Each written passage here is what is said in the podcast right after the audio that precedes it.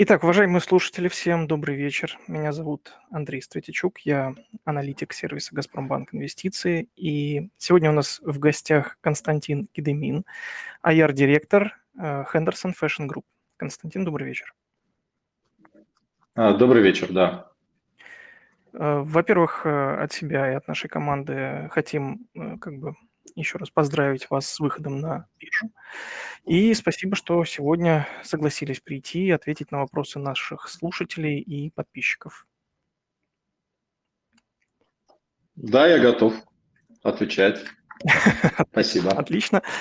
Э, давайте тогда начнем э, Задавайте. с общих, да, с общих вопросов. Эм, расскажите, пожалуйста, нам о э, бизнесе Хендерсон, о сегментах, в которых бизнес работает, о целевой его аудитории, ну и в целом о специфике бизнеса. Ну, с самого начала, наверное, надо начать, да, для тех, кто, в принципе, сталкивался с нашей компанией. Наша компания – это крупнейший в России э, ритейлер мужской одежды э, в сегменте доступный люкс, э, премиум и вот с недавнего времени в среднем сегменте, я имею в виду э, сегмент цены. Э, соответственно, в чем особенности нашего бизнеса, ну и как у всех фэшн-ритейлеров, э, я просто опишу, как у нас устроен цикл производственный, да, так бегло, что это не просто купили и продали, это гораздо более сложная история. Ну, на примере, например, коллекции весна-лето 2024, Э, коллекция весна-лето 2024 у нас уже полностью отгружена на склады. Э, соответственно, ждет э, марта-апреля месяца, когда мы сменим коллекцию осень-зима в своих салонах и в интернет-магазине на нее. Полностью коллекция, наверное, пришла в конце декабря, а уже последние поставки были по ней.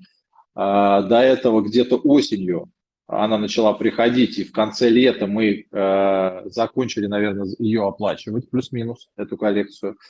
Э, до этого где-то, наверное, э, в конце весны мы разместили заказы на нее 2023 года, и где-то в ноябре-декабре 2023 года мы эту коллекцию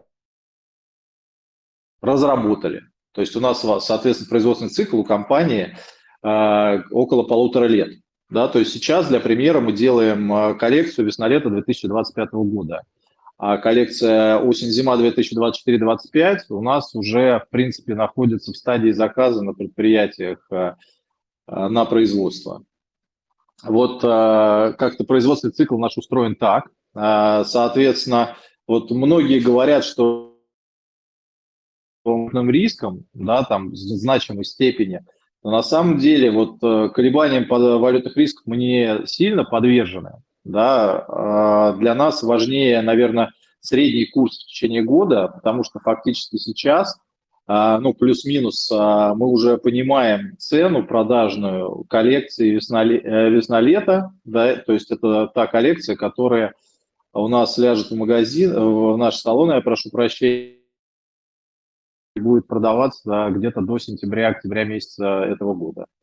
А, ну и э, коллекция осень-зима, мы цены будем также знать где-то ближе к середине лета, к середине, к концу лета.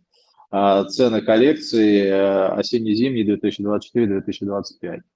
А, ну и мы вот в ходе нашего инвестиционного дня 25 числа показывали на графике наглядно, например, что в 2014 году курс доллара средний вырос в два раза, э, при этом маржинальность компании упала на 6%. А в 2023 году у нас курс доллара в средний вырос где-то на 20%, и при этом маржинальность выросла на 2% компании. А, с чем это связано? Ну, наверное, это связано с тем, что в отличие от а, ритейлеров, которые пришли, так скажем, на смену а, крупным а, фэшн-домам мира у нас достаточно долгий а, срок, цикл заказа и достаточно долгий цикл формирования цены. А, также мы используем а, очень активно инструменты хеджирования валютных рисков, и поэтому с точки зрения цены мы практически застрахованы. То есть у нас не бывает такого, что валюта там выросла на 20%, и завтра мы все ценники в наших салонах переклеили на 20%. То есть если курс доллара скаканул, то есть он вскочил и потом обратно упал, то фактически такие колебания мы проходим без изменения цены. А для единственное, что влияет на нашу цену, так давит это полномерное, длительное, длительный рост курса доллара. Но, соответственно, как происходит сам процесс заказа, у нас есть э, э, более 100 дизайнеров в компании, которые непосредственно занимаются, следят за мировыми трендами, а, занимаются коллекции, то есть это как это лекала, э, в простонародье чертежи, да, разрабатывают цветовые гаммы, подбирают ткани, то есть у нас нет такого, что мы вот э, коллекцию придумали, да, и вот ее как-то разместили и как э, пошили из имеющегося в наличии. Мы фактически производим подбор э, материалов, ну, в некоторых позициях даже начиная от пряжи. Через них ткани в изделие, а в некоторых позициях от ткани и выше. Или если это обувь, то от кожи и дальше. А, то есть это достаточно трудоемкий процесс, да, и основная часть создания стоимости наших изделий, она, в принципе, происходит здесь, да, потому что, по большому счету, то, чем занимаются вот эти мировые производственные предприятия, на которых мы размещаем свои заказы, это, ну, грубо говоря, наверное, толлинг это называется, да, когда мы и материалы, и фактически они за переработку рекомендованных нами материалов э, берут свои деньги и отгружают нам готовые коллекции. А где мы размещаем заказы? А на самом деле размещаем заказы мы в более чем 100 контрагентов у нас по всему миру. Это не по всему миру, скажем так, 10 э, стран, 100 контрагентов. А, вот. И Африка, и Латинская Америка, и даже немного мы заказываем сейчас вот в Европе, тем не менее, э, да. А, кто такие наши производители? Наши производители – это крупнейшие мировые э, производственные холдинги, которые помимо нас э, отшивают, давайте таким словом назовем, а еще и ведущих мировые, ведущие мировые бренды. Я сейчас, ну так, не вправе я так то называю – а, например, а, поло а, футболки мы шьем на том же самом предприятии, на котором шьет футболки пола Ральф Лорен. На некоторых предприятиях мы сталкиваемся с Hugo Boss, на некоторых с Inditex. То есть, в принципе, в мире не так много производителей одежды, высококачественной одежды. И на этих производителей ориентированы все ведущие мировые бренды. Ну и включая нас так произошло, потому что все эти предприятия, они крайне а, высокопроизводительные, и ни один даже самый крупный мировой бренд не способен загрузить а, такое предприятие на 100%, ну, по окупаемости.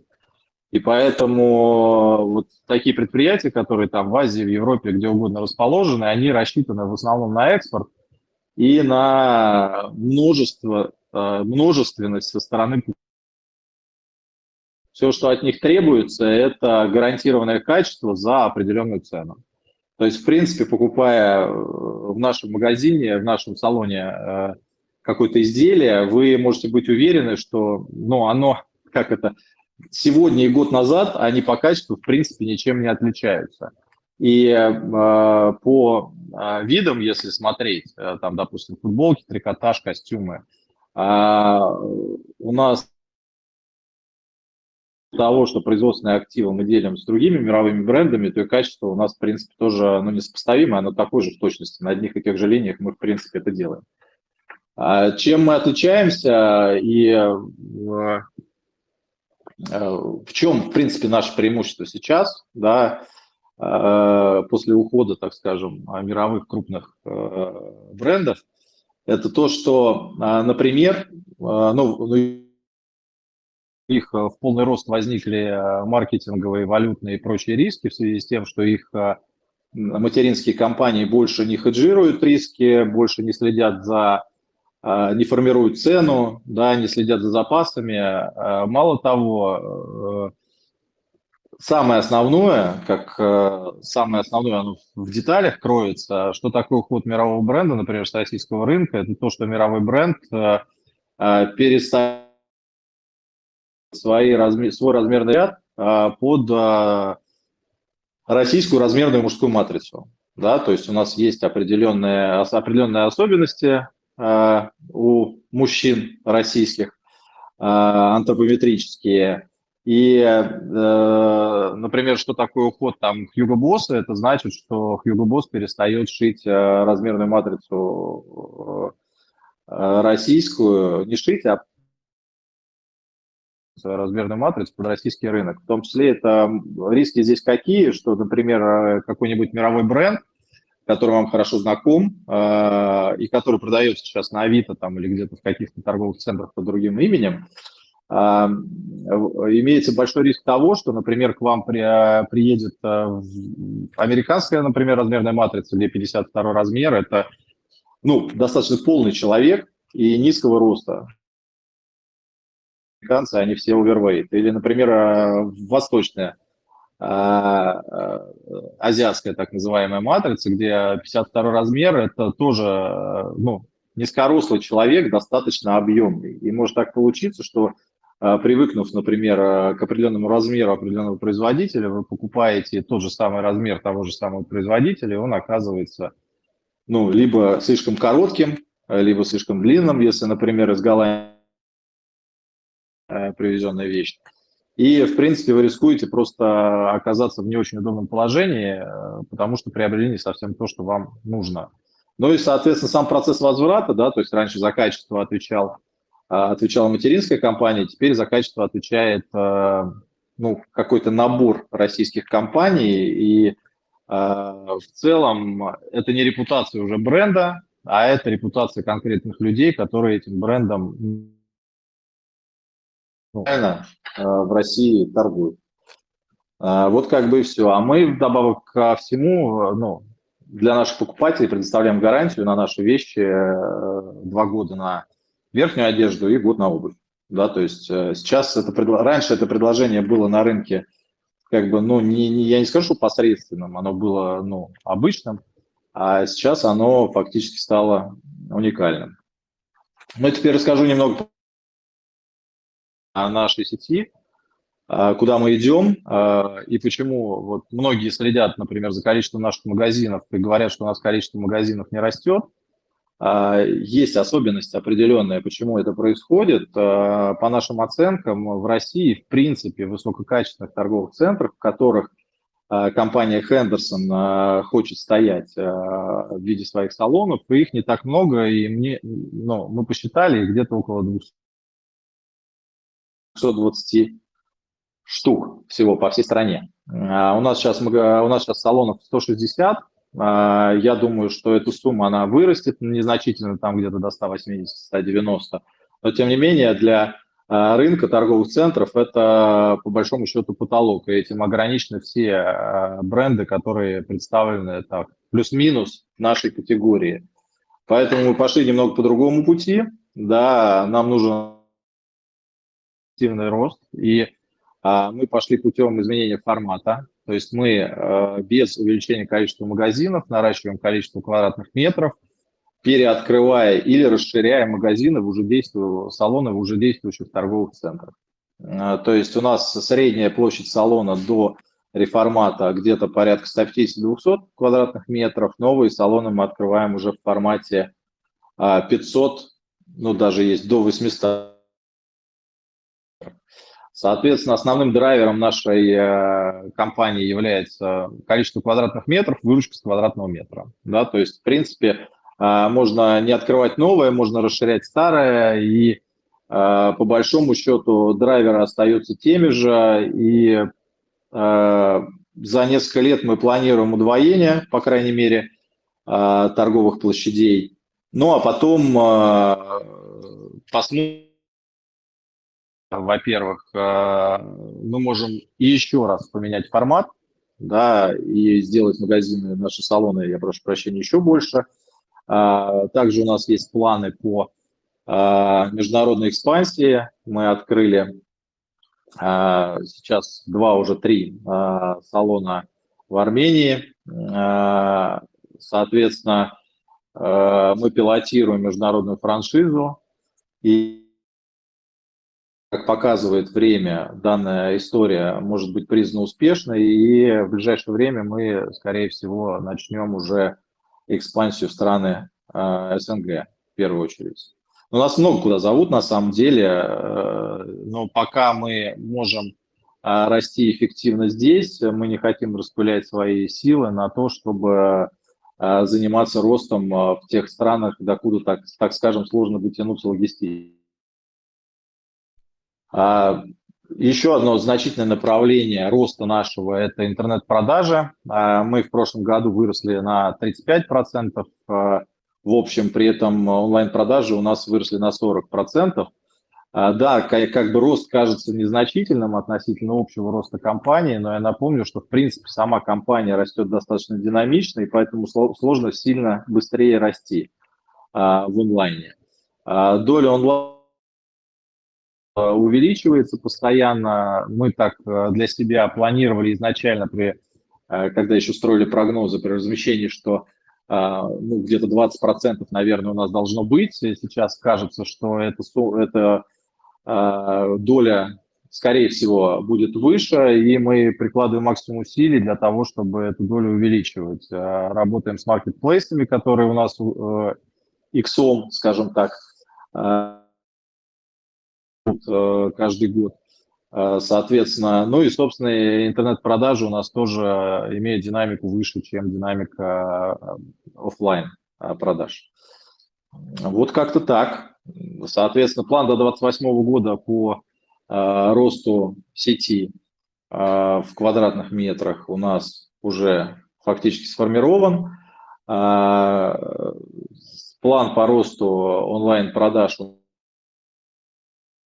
сформирован, и а, единственное, что у нас а, еще под знаком вопроса, это экспансия, потому что мы не знаем, куда конкретно и с какими, так сказать, как, с каким напором а, мы пойдем, но, по крайней мере, мы точно знаем, что мы пойдем. Да? Вот, как бы так. Константин, спасибо, очень подробно. Да, Андрей. Эм, да, я бы хотел э, остановиться на таком вопросе, очень часто его задают. Э, вы, кстати, вот упомянули его, но я бы вот все-таки еще хотел остановиться э, по поводу фабрик, на которых вы отшиваете, и не только вы, ваши коллекции, но и иностранные бренды в том числе. Часто задают вопрос, почему нельзя перенести производство как бы из стран, где вы отшиваете, например, у нас сюда, в Россию, чтобы не нести, скажем, валютные и геополитические риски. Можете немножко раскрыть? Вот э, этот вопрос э, задавали госорганы, и мы им на этот вопрос тоже пытались достаточно развернуто ответить. Но вот смотрите, конкретный пример. Э, допустим, есть в Бангладеш, да, или там, ну, где угодно, фабрика по производству, например, нижнего белья, да, чтобы эффективно а, и качественно производить нижнее белье, да, то э, это производство, оно практически полностью автоматизировано. И оно мега производительное. То есть они там в состоянии сделать, ну, условно, там 200-300 миллионов а, пар в год. Да? Но цифры условные, я опять-таки говорю. Да? А наша потребность годовая, например, да, в районе там 50 миллионов пар. Да, соответственно, это значит, что мы покрываем их мощности всего на 25%. И вот в этом и есть соль. Да? Есть бизнес, когда люди строят фабрики и э, шьют э, определенные предметы гардероба для всего мира, да, есть бизнес, а это бизнес домов моды, да, так называемых, э, это те люди, которые умеют продвигать да, свой бренд, там, а, доносить, скажем так, изделие до клиента, передавать его из рук в руки. Это два абсолютно разных бизнеса. И на самом деле это две абсолютно разные экспертизы, потому что у нас нужна экспертиза маркетинга, нужна экспертиза там дизайна и, и многое-многое другое, а у них и нужна экспертиза инженеров, а, производственников там и прочих, да. Допустим, мы строим эту фабрику в России, да, например, ну, это достаточно капиталоемкая на самом деле история. Это измеряя, их стоимость таких фабрик, она измеряется сотнями миллионов долларов. То есть мы эти сотни миллионов долларов, например, инвестируем, там японскую, корейскую, там у нас на самом деле не так много производителей текстильных, текстильного оборудования, и они все там Япония, Корея э, и Западная Европа, да, там это все производят. Вот покупаем это все оборудование, запускаем, как бы, и этот, это предприятие начинает делать 200 миллионов пар в год. Да, у нас весь российский рынок, например, да, употребляет там 150 миллионов пар. Вот куда они денут остальное, да, непонятно. А, такие мировые, которые занимаются этим так целенаправленно и достаточно узкоспециализированно, они работают, они экспортно ориентированы. То есть э, вот есть там их на самом деле не так много, да, допустим, там в нижнем белье их условно 10, и они весь мир обшивают нижним бельем, да, э, ну, лидеров мировых, я имею в виду. А если посчитать, что у нас более 100 производителей в портфеле, да, то нам нужно 100 таких фабрик построить. То есть умы нам нужны, нам нужна обувь, нам нужно нижнее белье, нам нужен трикотаж, и вот и тогда куртки и так далее и тому подобное. И все это разные производственные как бы активности. Да, и мы не можем сказать, что вот нам вот эту давайте фабрику построим, и мы вот прям сядем в эту фабрику и будем все в ней делать. Так не, не будет, да, то есть вот так как мы сейчас на 100 фабриках размещаемся, значит, мы и здесь должны будем также размещаться. Это, соответственно, мега объемы капитальные, да, производственные, и э, вряд ли это будет эффективно. Ну, потому что у нас просто рабочей силы не хватит, чтобы только одну эту текстильную промышленность обслуживать, либо это будет текстильная промышленность, похожая на советскую текстильную промышленность, где ты можешь прийти в любой магазин в Советском Союзе, да, я еще помню, и во всем Советском Союзе во всех магазинах висит три вида костюмов в трех цветах, да. Вот как бы это так работало. Если мы хотим разнообразия, если мы хотим о том, что у разных брендов разные там подходы к формированию коллекции, разные цветовые решения, разные а, там прилегания и прочее, да, то а, ну, это решается только диверсификацией производства. Да, соответственно, диверсификация производства в нашем случае делается только на глобальном уровне. Ну вот как-то так. Но это дорого, да, и э, ну, мы, я не понимаю, как это ну, то есть это совсем другой капитал. Но у нас нет просто кредитных ресурсов той цены. по сути. И, и неэффективно, грубо говоря. Ну, вот я могу провести пример, да, вот, допустим, автомобильная отрасль, да, вот Mercedes считается немецким, э, немецким автомобилем, да. Вся бортовая электроника э, в этом немецком автомобиле э, сделана, скажем так, в Азии, да. Вот этому яркий пример был э, кризис э, пандемийный, да, когда азиатские заводы встали, всему миру остановилось производство автомобилей. Потому что азиатские заводы – это была фабрика мировая бортовой электроники, э, бортовой электроники. Или что-то, что такое еще Мерседес? Да? Они стекла заказывают у одного производителя, да, там э, резину у другого, там еще что-то у третьего. И по большому счету они привозят все это на свой конвейер и на конвейере собирают. Да, у нас тоже так сделать, но у Мерседеса там, допустим, в модельном ряду там 10 машин, и они могут двумя конвейерами обойтись тысячи СКУ номенклатура, и это все принципиально разные изделия. Мы не можем сделать все на одном, на одном предприятии, даже привезя сюда материалы. И, ну, не то, что не только мы, да, то есть так работает весь мир. Так работают э, ну, все крупнейшие мировые бренды одежды. У ни у одного крупнейшего, крупного мирового бренда одежды, там за исключением суперлюкса, да, типа Луи Виттона, нет собственных производственных активов. То есть у Луи Виттона есть, да, они сумки делают, там они от коровы до сумки, как бы весь но они за это, как бы, они могут вложить в эту, в ц, это в цену. Да? У Луи Виттона маржинальность по EBITDA, и у нас маржинальность по EBITDA похожая. Это значит, что у них расходы просто в десятки раз выше, чем у нас. Но они могут это сделать, потому что они Луи Виттон. Да?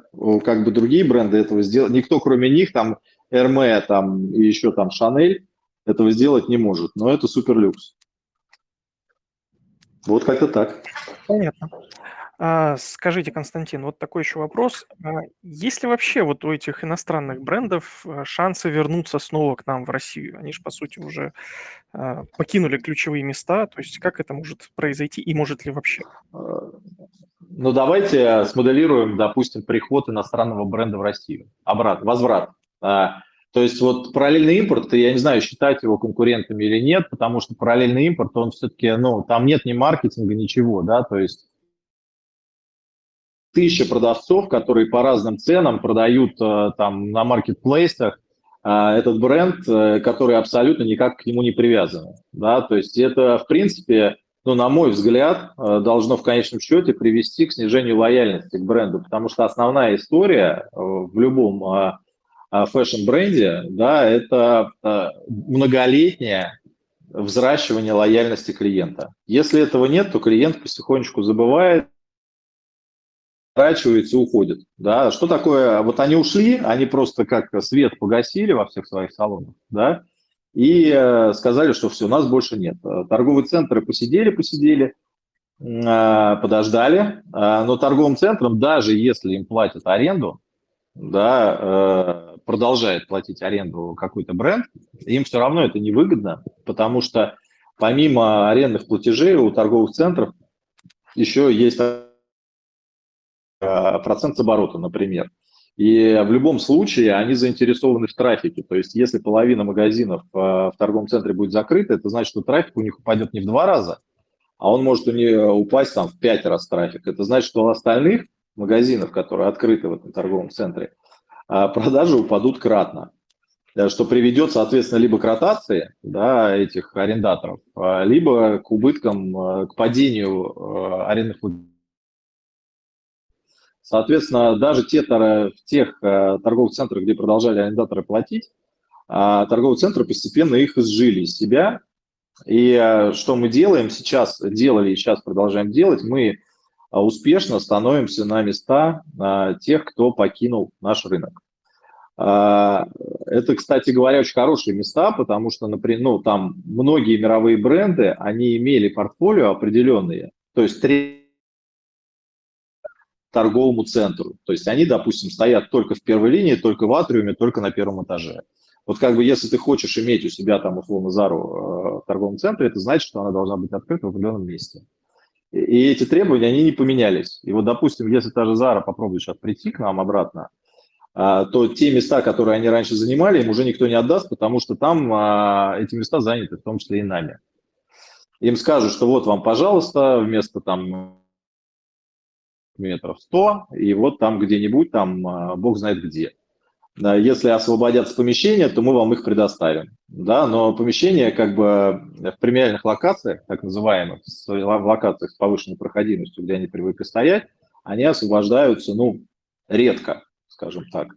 Соответственно, для бренда, для мирового, который хочет туда вернуться, это огромная многолетняя работа. Вернуться обратно на полку. Если они захотят онлайн. Это тоже вариант, но он работает не везде, потому что в, в фэшн-ритейле все-таки люди хотят потрогать руками, и покупка одежды – это такая эмоциональная история, да, когда тебе нужно померить, там, э, как-то подошло, не подошло по цвету, там, еще где-то. Эту фотографию в интернете сделать достаточно ну, затруднительно. Но и вообще, в принципе, хождение по магазинам, особенно у нашей слабой половины, это эмоциональная история, это не какая-то история прохождения по магазинам. А, соответственно, вот как они туда вернутся, ну, наверное, они как-то вернутся, да, там, ну, во-первых, это будет достаточно долго а, и больно, если они это вообще, в принципе, захотят сделать.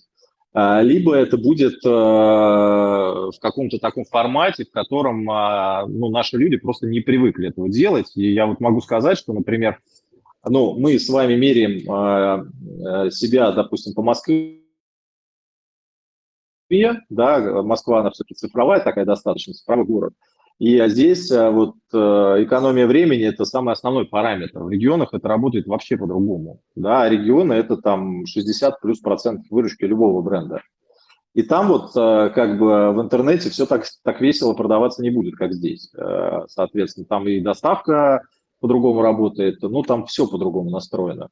Потому что плотность населения другая, покупательная способность другая там много что по-другому, там люди просто, в принципе, готовы, э, ну, привыкли, скажем так, часть своего времени, часть своего досуга проводить в торговых центрах, там, смотреть кино, там, покушать, сходить, там, и заодно зайти, пройтись по магазинам.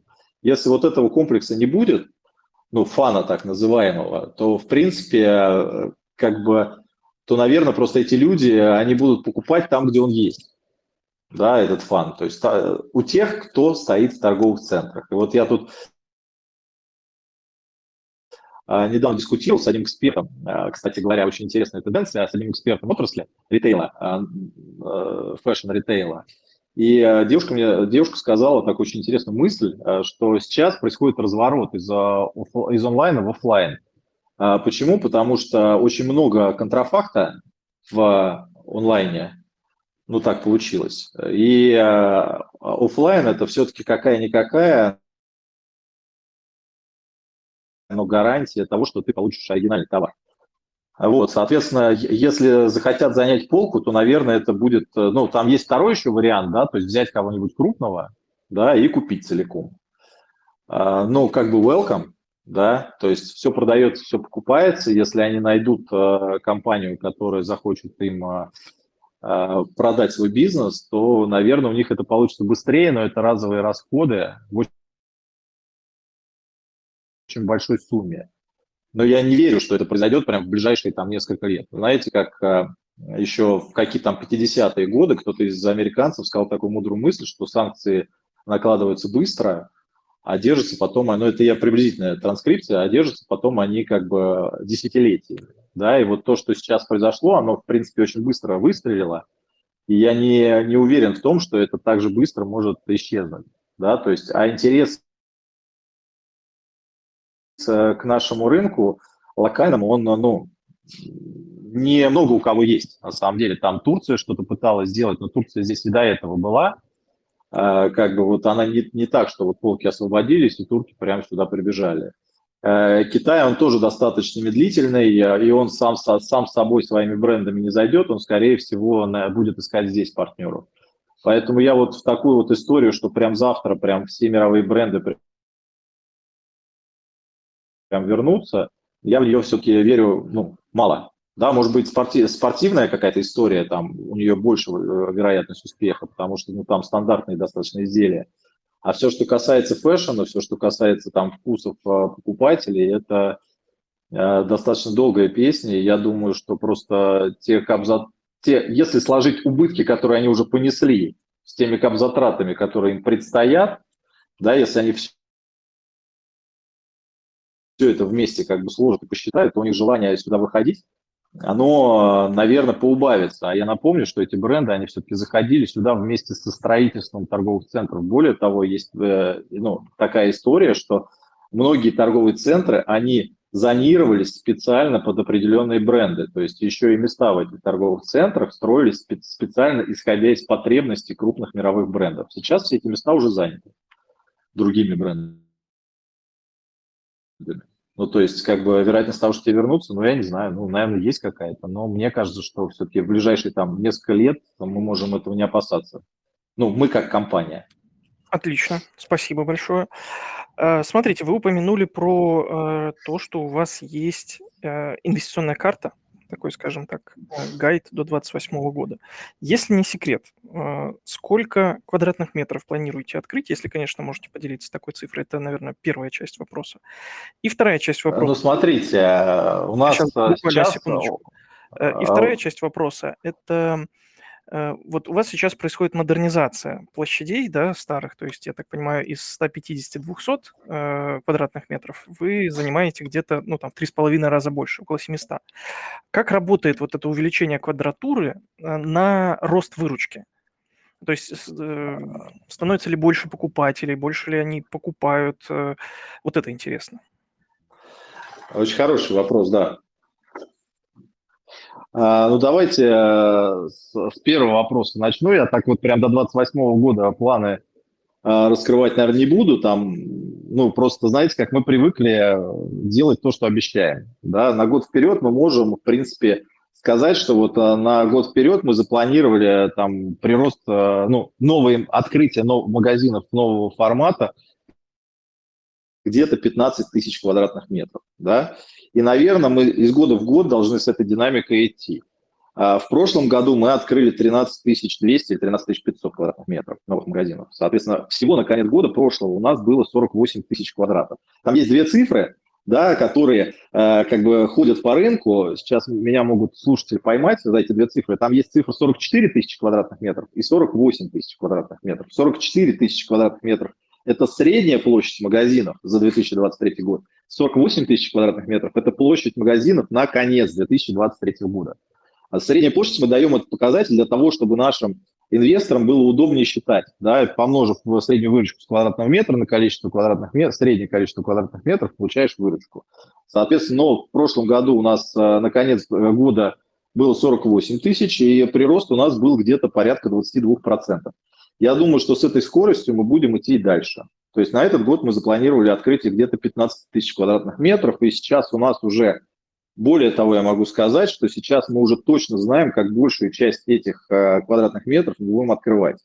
То есть у нас уже есть pipeline э, со сроками открытия, с подписанными договорами на большую часть э, заявленной, заявленной площади до конца года. Но это достаточно длительный процесс, потому что там один арендатор освобождает, мы потихоньку заходим, там несколько месяцев делаем ремонт, там как бы встаем. И поэтому вот, в принципе, Э, на среднюю, на среднесрочную перспективу, на среднесрочную перспективу, это меньше года, э, вот, э, мы можем как бы прогнозировать свой рост.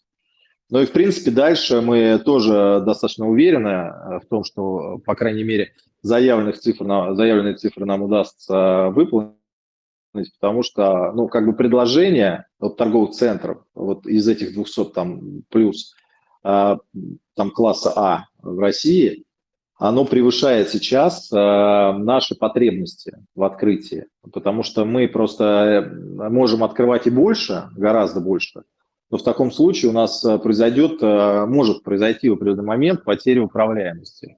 А мы это очень, этого очень не хотим, да, то есть потеря качества управления приведет к снижению маржи, снижение маржи приведет к разочарованию инвесторов в том числе. И мы как бы договорились о том, что мы идем вот с такой приблизительной скоростью. Открываем 15 тысяч квадратных метров в год. Это что касается первого вопроса. А второй вопрос а, а по поводу а, расширения площадей и влияния этого расширения на выручку компании. А, ну, давайте я начну с психологии. Да, у нас на самом деле это уже не первый реформат нашей сети за всю историю. У нас было до этого у нас был реформат, у нас были маленькие магазины, наверное, тогда еще не салоны, 50-100 метров, да, потом было принято решение, что мы хотим стоять там 150-250, да, и потом было принято, и мы пере, полностью переформатировали всю сеть в этот формат. И потом было принято решение, что мы хотим а, стоять а, в формате там 500-700, ну даже там до 900 метров. А, что это, к чему, к чему это ведет? Ну, во-первых, психологически человек, когда идет в торговом центре, ему гораздо проще зайти в магазин большой. Э, вот. Соответственно, поэтому посещаемость наших салонов, она растет непропорционально, она растет сильно выше площади. Э, просто потому что там в 50 квадратных метров 300, ну, там 3 человека, 4 человека зашло, и все, и уже как бы толпа. Э, а в 700, 700-метровый салон может спокойно зайти 20 человек и свободно по нему перемещаться. Это первый, это первый эффект, поэтому количество посетителей, оно растет. Э, второй, вторая история, что, как ни странно, даже при росте площади у нас выручка с квадратного метра продолжает тоже расти. То есть эти салоны, они продают более чем пропорционально больше. Да? Третье, такой интересный эффект, э, это то, что ну, расходы наши на э, салоны падают, потому что чем больше ты арендуешь площадь торгового центра, тем э, лучше у тебя условия по цене аренды за квадратный метр. Четвертая история – это то, что количество людей на квадратный метр, количество персонала на квадратный метр у нас тоже падает. То есть у нас, например, в салоне там 200 квадратных метров работает 4 человека, в салоне 700 квадратных метров работает 6 человек, условно, да. Поэтому у нас рост как бы площади в три раза, рост количества персонала в полтора раза. Четвертая история – это то, что мы, ну, естественно, мы же для чего-то делаем. Мы не просто так вот открыли салон и туда тот же ассортимент положили. А, мы, благодаря тому, что у нас площадь выросла, можем сделать выкладку, ну, больше СКУ положить в салон. То есть а, пропорционально больше. То есть у нас количество позиций, которые экспонируются сейчас в наших салонах, оно также где-то в 2,5-3 раза больше, чем ассортимент, чем в маленьких салонах. Э, соответственно, что это позволило нам сделать? Это позволило нам расширить ценовые категории и расширить ассортимент. То есть раньше мы были таким формал брендом, и до сих пор многие наши покупатели считают нас формал брендом, то есть мы продаем рубашки, костюмы и такой, ну, может быть, smart casual это максимум. Но на самом деле, если вот сейчас я рекомендую зайти в, в, в всех, кто этого еще не делал, то там, в принципе, от практически спорта, от комфорта до формула, до смокингов есть весь ассортимент. Для чего это делается? На самом деле, вот тоже такая история психологическая. Вот если сейчас у нас в аудитории есть мужчины, ну и женщины, кстати, тоже, все, все так сейчас, наверное, улыбнутся, но а у мужчины немного другая история отношения к покупке. У мужчины история отношения к покупке – это минимум функции по времени. То есть чем меньше мужчина потратил времени на гарантированный результат, ну, то есть на покупку, тем больше он получает удовлетворение от ее совершения. Соответственно, раньше, чтобы мужчине одеться там от э, там, носков до шапки, да, ему приходилось, по крайней мере, в несколько салонов заходить. Сейчас, во-первых, салонов стало меньше, да, но это плюс, э, который мы вот э, как бенефициар санкционный. А, а во-вторых, у нас ассортимент вырос настолько, что мужчина, в принципе, у нас сейчас может купить все, там, даже кроссовки, спортивный костюм, там, я не знаю, все, что хочет. То есть он заходит в один магазин и одевается с ног головы. И, кстати говоря, это, это преимущество очень интересно, и женщины тоже пользуются. Вот сейчас э, многие женщины меня поймут, что когда э, мужчина с женщиной, там муж и жена, например, идут по торговому центру, э, муж что из себя представляет? Это вот э, как бы во всех, во всех конечностях сумки, да, и как бы и жена забегает в один магазин, померила, а мужчина только съел, э, как бы она выбежала, побежала в другой, и, и в итоге она в конце концов, ну вот я просто по себе сужу, что жена вот у меня в конце концов вспоминает, ой, а мы тебе тоже ничего не купили. И в этот момент у меня происходит кипение, я говорю, что все, мне ничего не надо. Вот, она в определенном, в определенном момент времени понимает, что у нее есть очень ограниченное время, чтобы купить мужчине максимум э, одежды. Да? И вот мы в этом смысле полностью удовлетворяем. То есть можно к нам зайти и купить вообще все. И на самом деле у мужчины есть еще такая история, как лояльность к бренду, в отличие от женщин, потому что я тоже вот сужу э, по своим женщинам, да, что а, как бы им все равно, где, где покупать, вот где вещь. Да, вот если мужчина купил рубашку, допустим, у нас в Хедерсоне, и там пять лет и поносил, и потом а, просто куда-то забросил в угол, потому что она не потому, что она порвалась, а потому что она надоела, да, уже, вот, то он следующую рубашку тоже купит в Хендерсоне, а потом купит в Хендерсоне брюки, а потом купит еще что-то. И у нас вот есть клиенты, которые у нас одеваются прямо вот снизу доверху. Таких клиентов достаточно много. И самое интересное, что у нас есть клиенты, которые примерно 20 лет назад нам пришли еще молодыми людьми, а сейчас они приводят своих детей к нам э, в, в салон для того, чтобы их одевать, такая преемственность поколения. Мужчина приводит мужчин. Но еще одна история тоже достаточно э, привлекательная, что около 30% покупок у нас совершают женщины. Вообще без присутствия мужчины. Это раз. И, в принципе, больше половины покупок у нас э, происходит с тем или иным участием женщины. Поэтому как бы мы рассчитаны, ну, для женщин мы практически, ну, мало что делаем, у нас есть только сумизура, рубашки, да, женская коллекция – но, тем не менее, э, как бы мужчина уверен в том, что он, придя к нам, купит то, что он хочет, и женщина э, тоже уверена, что она, придя к нам, э, оденет своего мужчину. И вот в этом, на самом деле, плюс нового формата. Что раньше она могла одеть его только в формальную одежду, а теперь она может его одеть, ну, вот как бы так. Здорово, спасибо. Раз мы, опять же, затронули инвестиционную программу, так немножко, хотел бы поинтересоваться. Вот вы планируете построить, точнее, Хендерсон планирует построить новый распределительный центр. Есть ли понимание о капзатратах на, допустим, 24-25 год, и как это повлияет на бизнес? А, хороший вопрос, спасибо. Смотрите, мы а, привлекали деньги на IPO а, фактически для а, всего двух целей. Первая цель – это строительство распределительного центра, и вторая цель – это полное погашение кредитного портфеля. Вот, но вторая цель, она была такая вспомогательная, просто у нас, нам сказали наши консультанты уважаемые, что минимальный объем привлечения вот такой, да, и мы, когда привлекли этот минимальный объем привлечения, мы поняли, что как бы на РЦ это слишком денег потратить еще и на убирание кредитного плеча. Сейчас у нас долговая нагрузка отрицательная, а, соответственно, у всех 18 э, ставка, у нас там арбитраж, не арбитраж, а у нас э, плюс, да, условно. То есть у нас мы фактически сейчас получаем деньги по депозитам. Что касается РЦ, а, что мы думаем, да, что оставшихся после погашения кредитного портфеля средств э, нам хватит на полную его постройку. Если нам чего-то не хватит, это будет сумма незначительная. Я думаю, что мы ее из а полученной прибыли в 2024 году полностью э, добьем эту сумму. А, соответственно, срок сдачи, это мы пока планируем, это осень 2025 года. Ну и, по крайней мере, KPI топ-менеджеров на это заточены. Вот, соответственно, что нам сейчас мы управляем несколькими складами. Общая площадь у нас, мне кажется, где-то около 15 тысяч, да, там многоэтажное хранение. Вот, и новый РЦ – это 22 тысячи, тоже многоэтажное хранение. Эти 22 тысячи нам позволят а, полностью а, обеспечивать потребности компании там, вплоть до 2030 года. То есть вот площади у нас выручка у нас там в несколько раз вырастет, и в принципе вот этих 22 тысяч, а, их должно на это хватить. То есть да, конечно, это немного так штанишки, вот прямо сейчас, если считать, то это на вырост, да, но первое, а, коммерческая аренда складских помещений, сейчас вот этот рынок, он слишком перегрет, и на нем практически нету свободных площадей, поэтому а, мы считаем, что вот этот запас, он, ну, по, а,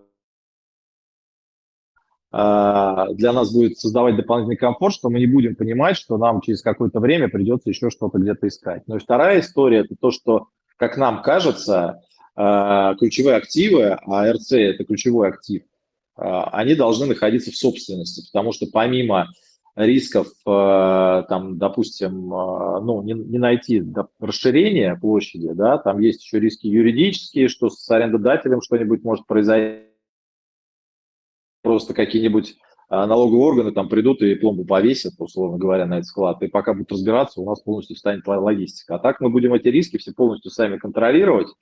Пожарные риски, да, вот сейчас два склада – а, у нас а, ну, произошли несчастные случаи сразу у двух маркетплейсов, да, и мы бы тоже хотели максимально а, эти риски нивелировать по хранению. Вот, ну и самое основное, конечно, это обеспечение роста нашей компании. Хорошо, Ответил? Константин. Да, спасибо. Да. Такой еще вопрос, э, вот в текущих реалиях тоже довольно э, как бы часто звучит, я бы так сказал. Э, сейчас довольно высокие ставки. Мы все видим, что ставка уже там 16% держится с декабря. Влияет ли рост ключевой ставки на вашу аренду? То есть вы увеличиваете площади, увеличивается объем арендных помещений. Влияет ли эта ставка сейчас текущая на аренду? А, ну, смотрите, если бы у нас был долговой плечо, то, наверное, как-то она влияла, да. Так как у нас его нет, она, вот там влияние минимальное, потому что во всех договор, все договоры у нас э, с арендодателями долгосрочные, и в них достаточно жестко прописаны условия индексации э, арендных платежей. И э, я так понимаю, что, ну, я, по крайней мере, все не читал, да, договоры, но в большинстве из них, с теми, с которыми я знаком, там просто фиксирована, максимально фиксирована возможная индексация, и все. Она не только у нас, она у всех. Вот, поэтому, ну, нам скорее ключ помогает на самом деле высокий, потому что, ну, большинство наших клиентов а, сильно, э, конкурентов, я прошу прощения, сильно кредитуются, да, а, потому что у нас цикл производственный, вот как я сказал, уже полтора года, запас у нас полугодовой у всех лежит на складе, если ты э, хранишь его за чужие деньги, то это сейчас очень дорого, да, там, если ключ у нас сейчас 16, то, наверное, средняя процентная ставка по банкам у а, рынка, наверное, в районе там 18-20, да. Ну вот, соответственно, у нас сейчас а, средняя процентная ставка отрицательная, да, соответственно, на эту разницу э, мы более конкурентоспособны сейчас. Чем а, выше ключ, ну, как это не цинично звучит, а, тем нам сейчас относительно конкурентов, тем мы себя чувствуем сейчас более комфортно. Вот так. Здорово, спасибо. Я предлагаю тогда перейти к вопросам от нашей аудитории. А, вот есть вопрос, например, от Ольги. Использует ли компания в своей деятельности принципы устойчивого развития в части снижения углеродного следа, применяя вместо классической э, инкассации онлайн инкассацию через автоматизированные депозитные машины в точках продаж? Вот такой вот вопрос. Прям я просто, я не знаю, как это связано с, углерод, с, с углеродным следом, но тем не менее, да, окей. На самом деле там причина другая немного. А, смотрите, АДМ а, это автоматические депозитарные машины или автоматические денежные машины. Я не помню, как а, это точно расшифровывается. Это, в принципе, будущее. Я объясню, почему. У нас недавно ушел с рынка один из, лидер, из лидеров по инкассации. То ли, по-моему, инкохран ушел, и остался только Росинкасс и Сбербанк. Да, и, ну и какие-то банковские там возилки остались. А, соответственно, у нас получилось так, что мы попали немного в такую безвыходную ситуацию, да, что у нас а, в некоторых а, наших салонах нету другой альтернативы, кроме АДМов.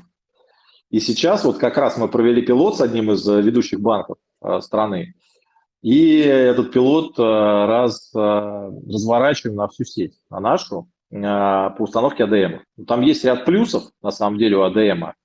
Там не только углеродный след, там еще и зачисление выручки в режиме онлайн. То есть, условно говоря, если а, ты, а, тебе отдали наличные денежные средства, то на счет к тебе они попадают только после того, как инкассация их забрала и пересчитала. То есть на утро следующего дня минимум, если она у тебя каждый день. Если не каждый день, то на, утро, на утро дня следующего за инкассацией. Вот. А как только ты положил деньги в ДМ, они тут же оказываются у тебя на счете. Да, это, наверное, немного дороже, но это гораздо удобнее. И для банков это гораздо удобнее, и для нас это гораздо удобнее. И, в принципе, вот сейчас мы, я думаю, что до конца этого года мы, ну, не большую часть сети, но, как это, уже значимую часть сети, половиной, а, переобуем ВДМ. Ну и, тем, и еще тут один момент, который ты толкая, который э, как бы не банкротит, а который ухудшает положение служб инкассации, то, что без наличной денежной выручка, она в доле продаж э, как бы все меньше и меньше. Да, вот, но она как бы уже стабилизировалась, но она, к сожалению, к сожалению наверное, для инкассации стабилизировалась на уровне 20%, плюс-минус. То есть у нас всего 20, плюс-минус 20% продаж идет через наличный расчет. Все остальное без нал. Либо СБП, либо карты. Ясно, спасибо. Э, я предлагаю последний, наверное, вопрос, потому что мы уже подбираемся к 7 часам. А, есть хороший вопрос от Натальи. Не планируете ли в будущем производство женской деловой одежды?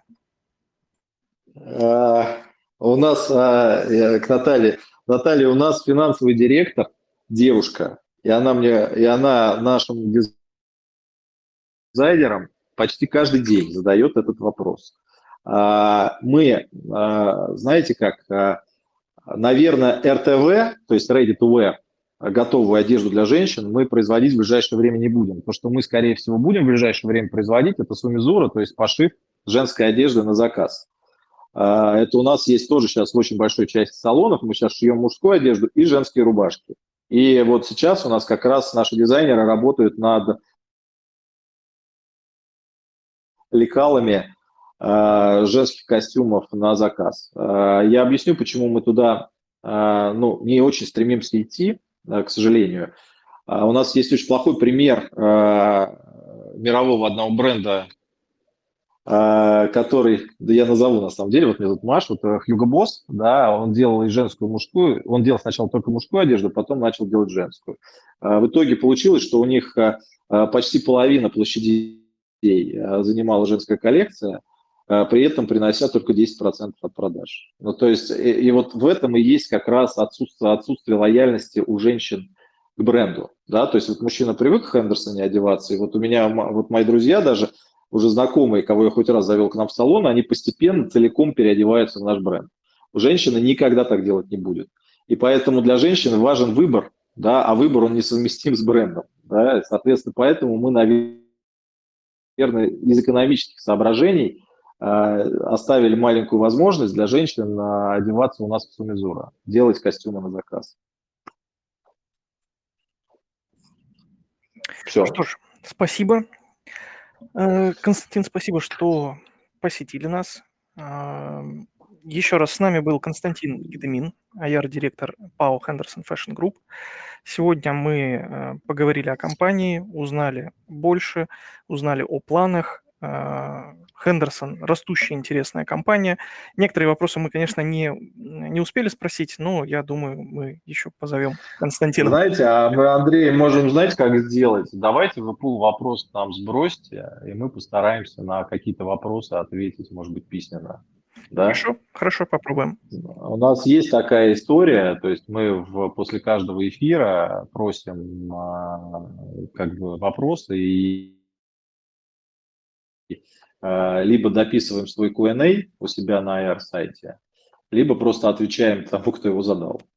Все. Ну и вы у себя, соответственно, в канале ответы на эти вопросы также сможете или по ссылке какой-нибудь разместить. Я подчеркиваю, мы не боимся вопросов и практически на все отвечаем. Ну, то есть вот э, мы ничего не скрываем. Это здорово. Вот, все. Что ж, тогда предлагаю на сегодня закругляться. Константин, еще раз спасибо. Э, уважаемые слушатели, всем хорошего вечера. Надеюсь, вам да, Андрей, всем спасибо. понравилось. Мне лично, да, было здорово.